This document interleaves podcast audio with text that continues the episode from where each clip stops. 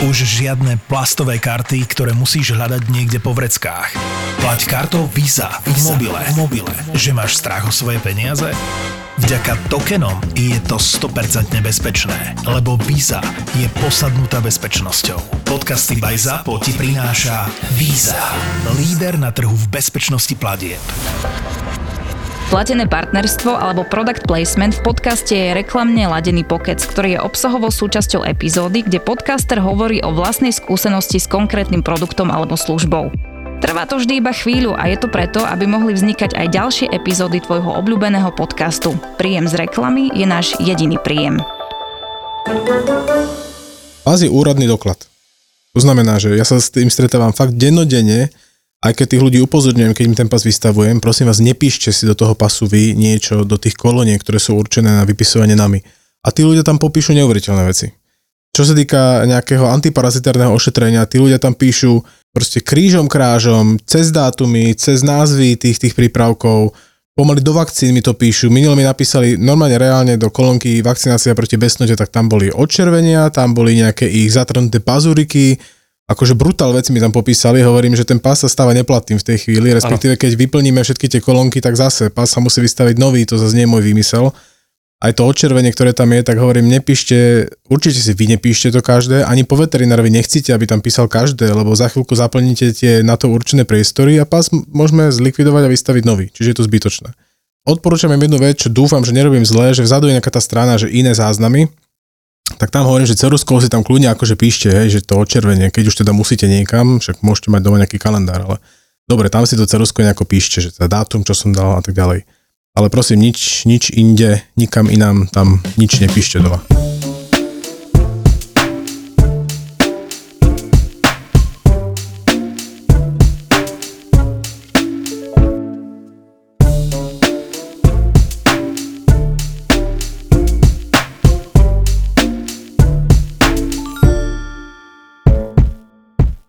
Dovolenkové obdobie už celkom aj ľudia niektorí majú za sebou možno, niektorí ešte pred sebou. Tak sme sa možno tak až, až neskôr rozhodli, že sa porozprávame o cestovaní so zvieratkami. Áno, mohli sme to odpáliť hneď na začiatku Asi, leta. no, no, no, tak nemyslíme na to. O rok budeme vedieť. Budeme už, už sa poučíme. A, ale tak to docvaklo, že, lebo s tým denne dealujeme v ambulancii, lebo ľudia sa pýtajú. Chceme ísť tam, chceme toto a čo a ako. Takže... Čo to obnáša vlastne? No? Či môžeme len tak zbaliť zviera a ísť, alebo nie? No z Bratislavy do Trnavy áno. Uh-huh. Aj do Nitry ešte to zvládaš. Aj do Nitry, no neviem, neviem. áno, ale, ale vra, teda cestovanie, dovolenková sezóna, presne ak si povedala, zahraničie. Takže treba to plánovať, tak ako všetko. Uh-huh. To znamená, nerozmyslieť si večer, že ideme zajtra do Chorvátska a bereme aj Bobbyho, lebo však Bobby nebude doma sám to ti a... potom poviem jeden príbeh s týmto, že nerozmyslíte si to z, z večera na ráno. To mám taký To tak je. No. Ale je dobre si to nerozmyslieť z večera do rána, a pretože zrovna u tých ľudí, ktorí si to takto rozmyslia, tak sú to tí šťastlivci, čo nemajú všetko tak, ako by mali mať so psíkom na poriadku. A mám teraz na mysli buď potrebné dokumenty na cestovanie, alebo pravidelné vakcinácie splnené, ktoré treba na cestovanie a podobne. A poďme si to teda rozmeniť na drobné. Slovensko je samozrejme v šengenskom priestore, sme v Európskej únii a z toho pramení obrovské množstvo výhod. Naozaj výhod, pretože šengenský priestor nám umožňuje cestovať so zvieratami psi, mačky, teraz sa bavíme, o ostatných zvieratkách asi to už je nad rámec toho, čo robíme, ale predovšetkým psi, lebo s mačkami ľudia cestujú, ale nie až tak často. Je to stále také zriedkavejšie z pochopiteľných dôvodov. Ale inak zažil som to teraz. Áno, áno, sú. sú, sú. v apartmáne mali pekne prepravočku, mačku, Áno, boli. áno, ja som, máme klientov, ktorí chodia do Chorvátska, mačku dokonca v rezorte venčia na popruhoch. A mačka je zvyknutá, lebo si ju venčia na popruhoch aj tu na, takže je tak naučená. Ale, ale to je taká... obdiv, obdiv. Akože na mačku obdiv. To ano. nedokáže každá mačka. Áno, ale to sú väčšinou, vie, že majú menkuna, alebo tak, že áno, proste áno. tieto to tak lepšie tolerujú, niektoré. A nie je to akože generál, že kúpim si menkuna a bude to psík, hej, to aby niekto tak nepochopil. A v rámci šengenského priestoru sa teda cestuje veľmi prakticky, lebo treba mať vystavený 5 pas, to je taký ten špeciálny pas podobný nášmu, ktorý je relatívne slušne zabezpečený voči falšovaniu a podobným veciam a obnáša informácie o zvierati, o jeho jedinečnej identifikácii, čiže obsahuje číslo čipu lebo zviera musí mať, e, musí byť začipované, psi už musia byť na Slovensku začipované. Áno, už to legislatívne, už tetovanie nestačí, žiaľ. Tak, musí byť tak, čipovanie. tak a musí byť začipované a, a aj mačka, ktorá, pre ktorú chceme mať vystavený pet pas, tak musí byť začipovaná. Hej, to tak sa vyžaduje. Tak ako v ľudskom pase musia byť biometrické údaje a fotografia, tak biometrické údaje zvierat sú v tomto okamihu, v tejto dobe mikročip. Takže potrebujeme mať zviera vystavený pet pas, musí splňať teda tie náležitosti, že je začipované a na to, aby mohlo cestovať, musí mať splnené pravidelné vakcinácie. Sú tzv. povinné zo zákona, hej, a to je jedna jediná u mesožravcov a to je vakcinácia proti besnote a pán Boh zaplat za to, pretože besnota, akokoľvek dnešná medicína je na veľmi vysokej úrovni, tak besnota je stále od určitého štádia smrteľné, nevyliečiteľné ochorenie zvierat a ľudí. Väčšiny zvierat a všetkých ľudí proti besnote musí byť zvieratko zavakcinované podľa momentálne platnej legislatívy na Slovensku v intervale, ktorý odporúča výrobca vakcíny, pretože na trhu je viacero vakcín a sú vakcínky, kde odporúča výrobca tie vakcíny, vakcinačný interval 2 roky a sú vakcíny, pri ktorých je trojročný interval. To vždy musí vedieť ten veterinárny lekár poučiť toho majiteľa, riadne mu to zaznačiť do toho petpasu, že kedy treba znova vakcinovať a hotovo. Pri tomto ale treba pamätať na jednu dôležitú vec, že aj napriek šengenskému priestoru a Európskej únii sú v Schengene aj v Európskej únii krajiny, ktoré nie sú besnoty prosté ako Slovensko. To znamená, že tá besnota sa tam stále vyskytuje. A momentálne narážam hlavne na Chorvátsko, čo je asi taká number one destinácia, kam cestujú ľudia s obsami. To je úplne bežné. Treba myslieť na to, pokiaľ idete do Chorvátska, že Chorváti vyžadujú, aby váš psík bol vakcinovaný proti besnote každoročne, respektíve aby od poslednej vakcinácie proti besnote nebolo viac ako 365 dní, keď vstupujete na ich územie. Samozrejme, prvotné reakcie všetkých majiteľov, Ježiš, čo tí Chorváti si vymýšľajú, hovorím, kamán, však oni vás chránia. Vstupujete do krajiny, kde váš psík má zvýšené riziko nakazenia sa besnotou a oni tým pádom vyžadujú niečo, čím chránia predovšetkým vás tak teraz normálne vidíš, ak tí ľudia prepočítavanie, jak navigácia, točí sa kolečko, aha, a kedy môžeme očkovať? Takže, to nie je taký útok na nich? Už áno, to... presne, že keď sa to správne... Zaznam niekto niečo káže. Tak, keď sa to správne vysvetlí, tak uh, potom je to pochopené. Takže na toto treba myslieť. Ej, toto neplatí pre Maďarsko, Polsko, Čechy, Rakúsko, ale Chorváti áno. Je to o niečo jednoduchšie v tom, že jednoduchšie pre tých, ktorí by to chceli podviezť. A teraz nechcem dávať návod, hej, ale tým, že sa už nekontroluje na hraniciach, pokiaľ nie je nejaký prúšvih, a to som si už aj ja otestoval, som sa tak tešil z toho, že ísť z Bratislavy, sadneš na diálnicu a ideš po diálnici, lebo išiel som Rakúsko-Slovinsko, tak som išiel po diálnici bez zastavenia. De facto nestáli sme na žiadnom prechode, uh-huh. len sme stáli na benzínkach kvôli pauze a podobným veciam, ale preletíš cez tie slovinsko-chorvátske hranice tak úplne normálne, tak ako sme to boli zvyknutí, keď sa išlo na, do západnej Európy, že už hranice nič len také tie spomienkový optimizmus tam niekde. Takže toto už aj v Chorvátsku. Tie tulavé psy tam sú, niekde viac, niekde menej, ale treba na to myslieť, tulavé mačky, proste akýkoľvek incident vznikne, môže to dopadnúť tak, že keď nemáte riadne zavakcinovaného psíka, ako sme to pred chvíľočkou vysvetlili, tak e, môže váš psík skončiť v karanténe. Čiže si tu zrekapitulujeme, takže máme tri dôležité body.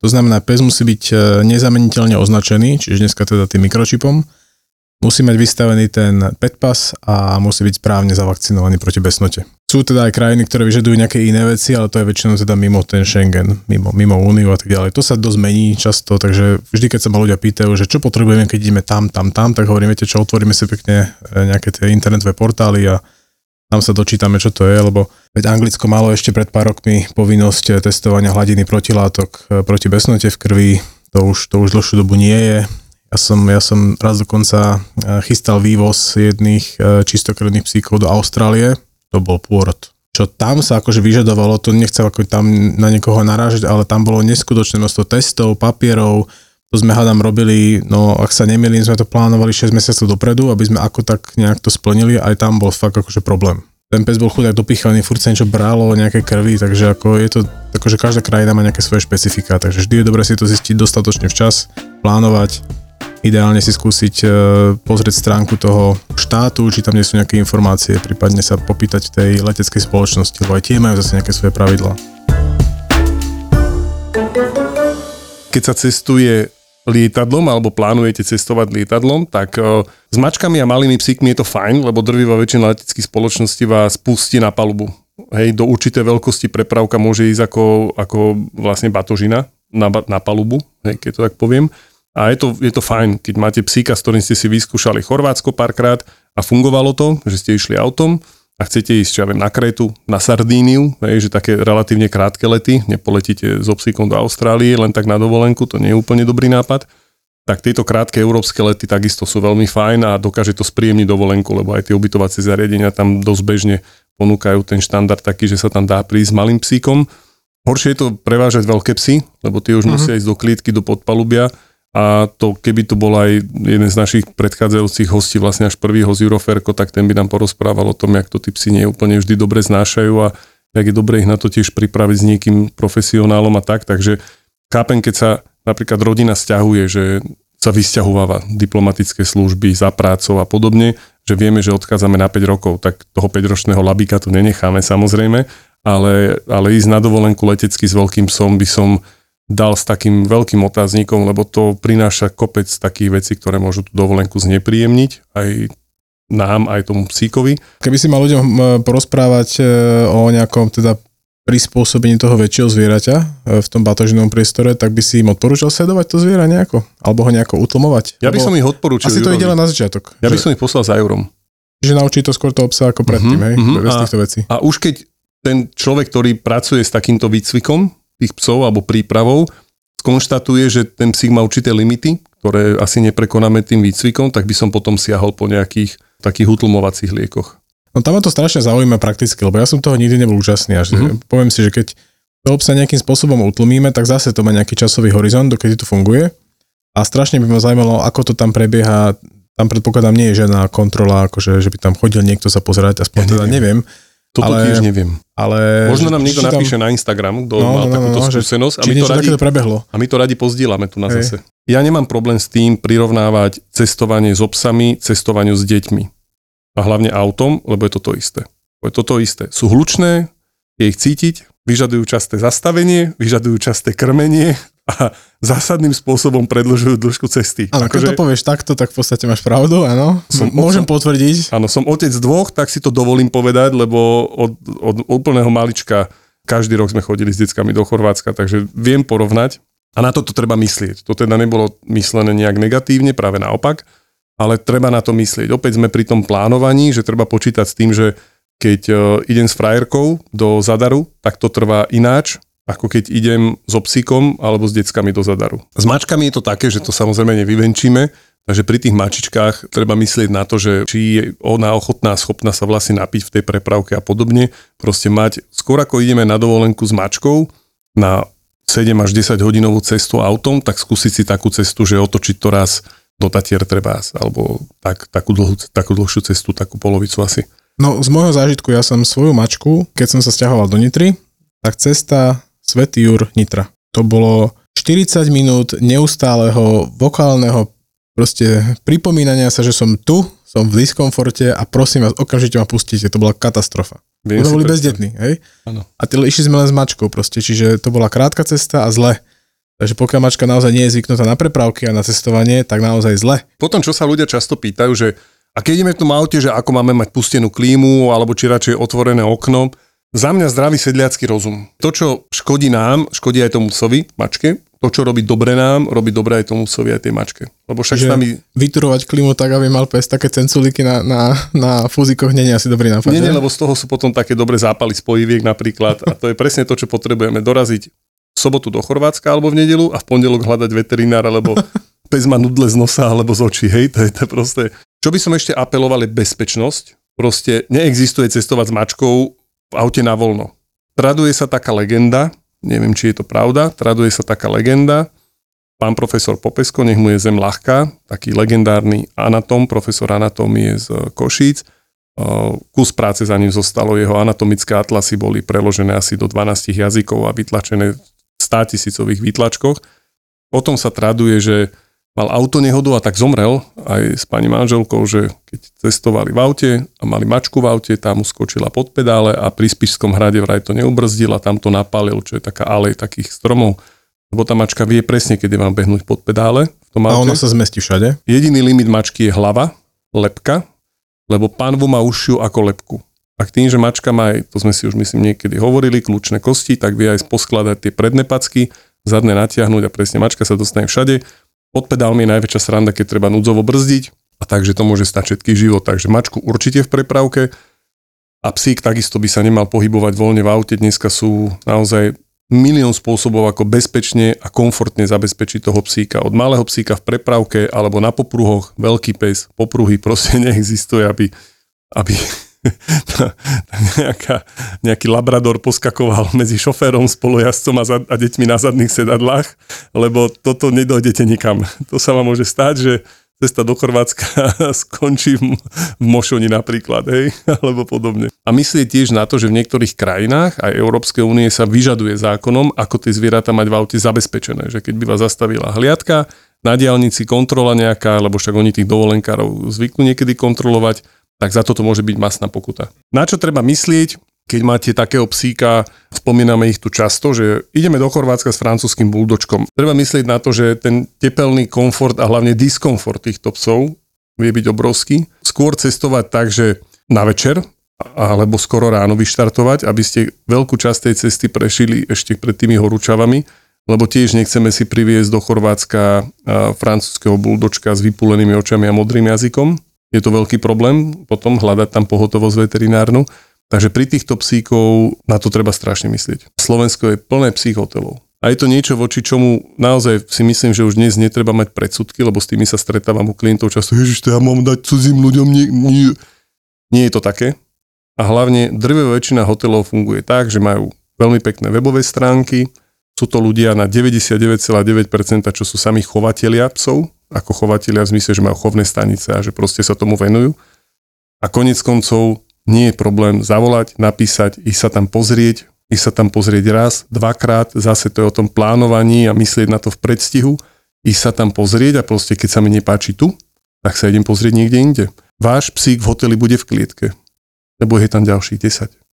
A vy nechcete, aby vám ho vrátili, aby vyzeral ako Joffre de Peyrac, hej, čerstvo zašitý na piatých miestach, bez jedného oka odkusnutým uchom. Dobrý deň, som doktor Svetozár Droba, forenzný psychiatr a poradná časť podcastu Vražedné psyché. Už niekoľkokrát ste nám ukázali, že milujete naše mrazivé krimi eventy s podcastami Vražedné psyché a Profil zločinu. A to nie je všetko. Jeden príbeh, dve miesta. Poprad a Prešov. Už 23. augusta v Popradskom kine Tatran a 24. augusta v Prešovskom Čiernom Orlovi si užijete mrazivý krimi večer s profilom zločinu Kristýny Kevešovej a vražedným psyché. Vstupenky na zapotur.sk Ďakujeme. No ja som ti mal jeden víkendový telefonát, už to bolo dávnejšie, kde mi ľudia zavolali v nedelu večer, že oni sa vlastne rozpomenuli, že idú do Chorvátska. No lenže idú v pondelok na to a teraz začali po mne zisťovať, že čo všetko potrebujú. Hovorím, teda mohli ste trošku skôr sa akože na to pozrieť, ale OK. A vlastne zistili, že aj vakcínu majú zlú, aj pas nemali vôbec urobený, takže som im ponúkol tú možnosť, že teda dobre, môžu prísť na pohotovosť, že teda psíkovi ten pas vystavím a tak ďalej. Lenže sa im nepačilo, že musia platiť príplatky pohotovostné.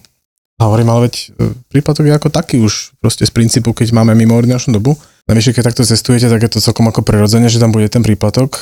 Tak sa mi rozčilovali do telefónu, že, že čo som to zase za chrapúňa, tak to skončilo neúspechom a ja si na to vždy spomeniem, keďže dva roky dozadu sme takto išli do Turecka s rodinou a teraz to bolo to ešte covidové, také obdobie, vieš, to testovanie, čo musíme mať a nemať a kedy a to A ja, bolo ja zlé. som si celú hlavu ako keby zaplňal týmto. To znamená, že dovolenka bola plánovaná už e, 4 mesiace predtým, teraz celá hlava riešila ten covid. A keď sme si išli pre tie pokyny k tomu, k tomu letu, do tej cestovky, týždeň pred e, cestovaním, tak bola len tak mimochodom tá pani, takže batožiny už máte pobalené, predpokladám, alebo teda chystáte to balenie, nabalíte si pasy a môžete ísť. A mne vtedy, pasy? Ja som úplne zabudol na pasy. My sme, vedel som, že pasy nejaké doma máme, ale vôbec som si neskontroloval, čo a kedy. My sme mali s Hankou prešle pasy, keď si dobre spomínam, a teraz myslím, že Tibo mal, mal už exnutý pas. Vieš si to predstaviť, hej, že už máš zaplatené, dovolenka to nebola lacná, a teraz sme mali ísť, takže pekne, rýchlo na políciu, vybavať pasy a teraz sme sa dozvedeli, čo nás to bude stať navyše. Fú, A tam sa s tebou nikto nepára, im je to úplne jedno, potrebuješ pas do nejakých 24 alebo myslím 48 hodín a tam bola myslím, že stovka za pas. nech sa páči. Takže o, ten rozpočet to značne znížilo, hej, na tú dovolenku, ale ako bol Čo som si sám, myslíš? sám vinný, takže nerozumel som tým ľuďom, ktorí mi volali, že prečo boli nervózni, keď oni sami to naplánovali takto, takto veľmi nerozumne. Čo sme sa ešte trošku dotkli, to je to, že ako môže dopadnúť prepravka pri cestovaní obsahom exkrementov a podobných vecí, že niektorí psi naozaj netolerujú. Hej, že oni aj radi cestujú, ale už keď cestujú viac ako dve hodiny, tak to na nich príde. A tak jak pri tých deckách, že si možno aj odgrcnú alebo podobne, tak o, treba myslieť na to, že sú na to lieky proti vracaniu, hej, s ktorými sa dá cestovať. Ich dostupnosť je úplne 100%. Ty si mi spomenul, že ty máš jeden liek, ktorý ja Áno. teda už dlhšiu dobu neviem zohnať. Takže kde ho Z zháňaš? Rakúska si my ho vozíme. Jasné, my totiž tieto lieky musíme v dosť veľkom množstve držať aj kvôli našim onkopacientom, Mhm. lebo keď im nasadzujeme chemku alebo keď im meníme trošku protokoly, tak občas to s nimi trošku zamáva a sú to tabletky, ktoré psa neoblbnú a 24 hodín dosť potentne potláčajú vracanie. A správne chápem, že ten liek tu nie je na našom trhu len preto, lebo sme proste mali trh? Že tu nebol Áno. odber toho lieku? Nebol. Lebo viem, že tu chvíľku ten liek bol Bol. a potom sa, neoplatil. stratil a už sa nevrátil. A už je Sa to niekoľko rokov. No jasné. A teraz ten Kinedril by ma zaujímal, pretože to je taká obľúbená vec, ktorú tí ľudia skúšajú e, rôznou formou. E, musím povedať, že nemám ako keby od ľudí e, zlý feedback, že by to nefungovalo, alebo možno to ani nefungovalo, ani bez lieku by to možno ako keby nebolo také, ale ľudia to skúšajú v rôznych dávkach. Aký máš ty názor na ten Kinedril? Ja si myslím, že Kinedril u tých psov funguje ako celaskon, že to je placebo, to nič. Že, že presne, ak si povedal, že A tam je nejaký kofeín v tom, alebo teín, a to nie je úplne pre psov dobré. ne, neviem, dnes, ja som neskúmal ani, čo obsahuje presne Mne sa Kinedril. mári, že tam je aj k tomu nejaký kofeín, ak sa OK. okay. alebo nejaký takýto pozbudzujúci, prípravok. A na toto tí psi, na tieto látky nemajú úplne dobrú toleranciu. Mhm. Takže už keď sa ma ľudia pýtajú, tak hovorím, je to taký akože pokus omyl, ale že skúšate rovno, akože fakt, že skúste si to na nečisto doma. To je moje prvé odporúčanie a v nejakých nízkych Perfekt. dávkach. Perfekt. Keď to so nič nerobí, keď vám potom pes beha jak motorová myš po dome, tak to úplne nie je dobrý nápad. Áno. Takže skúste si to doma na nečisto a hovorím, proste robte túto vec až, až teda, alebo teda pred nejakou cestovanie, že dáte to hodinku pred cestovaním a potom sa čudujeme, čo toto v tom aute sa objavuje. S čím sa ja skôr stretávam, že, že majiteľia tvrdia, že majú dobrú skúsenosť s ditiadenom, alebo ten tlmy. To bolo za sociku. Keď si išiel za sociku, že si dostal vízovú doložku a dostal si sa do Juhošky na dovolenku, že si išiel autom, tak toto bol spôsob, ako sa to riešilo. Decka sa svetovali ditiadenom, aby proste držali hubu na zadnom sedadle Škodovky alebo Žiguláku a tak sa cestovalo. A on ten ditiaden tým, že je antihistaminikum, tak má taký ten nežiaduci vedľajší účinok, že, že utlmuje, hej, pôsobí utlmujúco takže, a je bezpečný, hej, že dáš si 20 ditiadenov, tak ne, nespáchaš samovraždu, hej, to tak nefunguje. Ale utlmuje. A niektorí teda majiteľia, klienti, čo si toto pamätajú, ešte z dob nedávno minulých, tak uh, toto testujú na svojich psíkoch a to chcem upozorniť, že u, nich to tak nefunguje. A keď aj niekto tvrdí, že hej, tak mu to moc neverím, že myslím si, že ten psík by aj tak sa správal rovnako, lebo ten ditiaden celkom dobre pomáha pri takých tých alergických uh, akutných reakciách, napríklad po vakcináciách. Ja ho celkom rád na toto používam, ale, ale nemám pocit, že by ten tlmivý efekt, ono to aj z tej farmakokinetiky toho lieku vyplýva, že tí psi majú trošku iné receptory na ten liek, oni aj s tým histamínom to majú trošku ináč ako ľudia a, a pôsobením proti tomu uvoľňovaniu histamínu, takže s týmto tak opatrne s tými očakávaniami, že s ditiadenom sa to dá. S deťmi áno, s obsami nie. Máme, alebo teda mali sme, lebo to už tí zvieratka vekom nás opustili, jednu skvelú klientku, ktorá mala úžasné kombo psov. Nemeckú dogu, Ninu, to bol môj obrovský rybling, lebo to bol nádherný harlekin, nádherný. To bola dáma, ešte to, jak bola vychovaná, to bol jeden pes s veľkým P. A krátko potom, ako teda e, si pani kúpila Ninu, tak jej ešte kúpila parťačku a to, je, to bola vyžla, aby mali spari, aby boli proste, keď sa venčili, tak vylietali tie baby úplne perfektne, si tak jedna druhé stíhali a, a tá dostala, tá sa volala Tamira, ale dostala meno Krtko, lebo tá v kuse hrabala. To proste bol taký ten pravý stavač, chovaný nie v lese, ale v nížine a v lužných lesoch v okolí Dunaja a Bratislavy, takže tá v kuse hrabala, niečo vyhrabávala v tej zemi, lebo však tu je kopec tých hrabošov a myší a všetkého. Takže život Krtka a Niny. Nina ako správna nemecká doga, každá dobrá nemecká doga musí zažiť hemangiosarkom sleziny. To by bola nuda, keby to nebolo. Na vysvetlenie, tieto gigantické plemena majú obrovskú predispozíciu k mnohým onkologickým ochoreniam a z tých naj-top asi number one je osteosarkom kosti, hej, veľmi agresívny a silno metastazujúci a rýchlo, šlapúci rýchlo zničí toho psíka, nádor kosti. A číslo 2 by som dal hemangiosarkom, tiež veľmi zlý nádor sleziny. No a samozrejme, že my sme, ja nedokážem šoferovať cez noc. Ja to nedávam. Ja keď, do, ja keď potrebujem šoferovať, tak do tej jednej musím končiť, lebo už potom mám mikrospánky a to nie je dobre. Ani to neriskujem. Viem to o sebe a nikdy to ani neskúšam. A ja preto, keď sme vyrážali do Chorvátska, vždy skoro ráno. To ja zase nemám problém, ja som celkom taký, že viem ráno vstať a fungovať, takže ja si dám na pol štvrtú budík a nemám problém 4.15 už sedieť za volantom a byť taký, že fakt, že fresh a ísť. A my sme vždy chodili tak, že mimo víkendu, aby sme sa proste vyhli tým kolonám a tak, takže neviem presne, aký deň to bol, ale dajme treba, že išli sme útorok. Sme chceli vyrážať na dovolenku, tak samozrejme, že v pondelok o 8 večer, to sme ešte robili non-stop, mi volajú z kliniky, že, že doky, máme tu pacienta, hovorím, nie, nie, ja ráno cestujem, dobre viete, je to Nina. A to bolo akože kodové slovo, lebo len jedného pacienta sme mali s jeho s takýmto menom a hovorím, ne. Lebo som vedel, že, by, že mi zavolajú len keď bude mať Nina veľmi vážny problém a veľmi vážny problém u vtedy asi 6-7 ročnej dogy môže byť len toto. Takže áno, má plné brucho krvi. Lebo tieto nádory na tej slezine praskajú, dochádza k masívnemu krvácaniu do brucha a vyžaduje sa okamžitú intervenciu. Takže chirurg som bol vtedy jediný na klinike ja, takže bola vlastne voľba buď poslať niekam ďalej toho pacienta, alebo ísť. Bolo nepredstaviteľné poslať ním niekam. Takže som letel na kliniku, doma samozrejme som sa tešil veľké, veľké úcty, radosti a obdivu. A letel som na kliniku. No a pri takýchto zákrokoch je to, že okrem toho, že potrebujete tú krvácajúcu slezinu, masívne krvácajúcu slezinu vybrať z toho brucha, tak je hodne limitované a veľmi kontroverzné urobiť tzv. autotransfúziu. Ja z toho mám väčšinou dosť zlý pocit, lebo som presvedčený o tom, že v tej krvi, nie že som presvedčený, to tak je, pláva predsa kvantum tých nádorových buniek z tej sleziny. Takže ja toto viem si predstaviť autotransfúziu, zvládnuť u toho psa pri krvácaní z nejakého úrazu alebo tak, ale toto nie. Potrebovali sme teda darcu, takže kto bol darca? Samozrejme Krtko. takže Tamira, maďarská výžla, bola darcom krvi pre svoju sestru v domácnosti, nemeckú dogu, kde vlastne nabrali sme hneď, to bola vyšportovaná výžla, takže to nebol až taký veľký problém nabrať jednu krvnú jednotku a, čiže 455 ml a išli sme na zákrok už stabilizované niny, kým som došiel na kliniku a kým sme teda nabrali krv na transfúziu.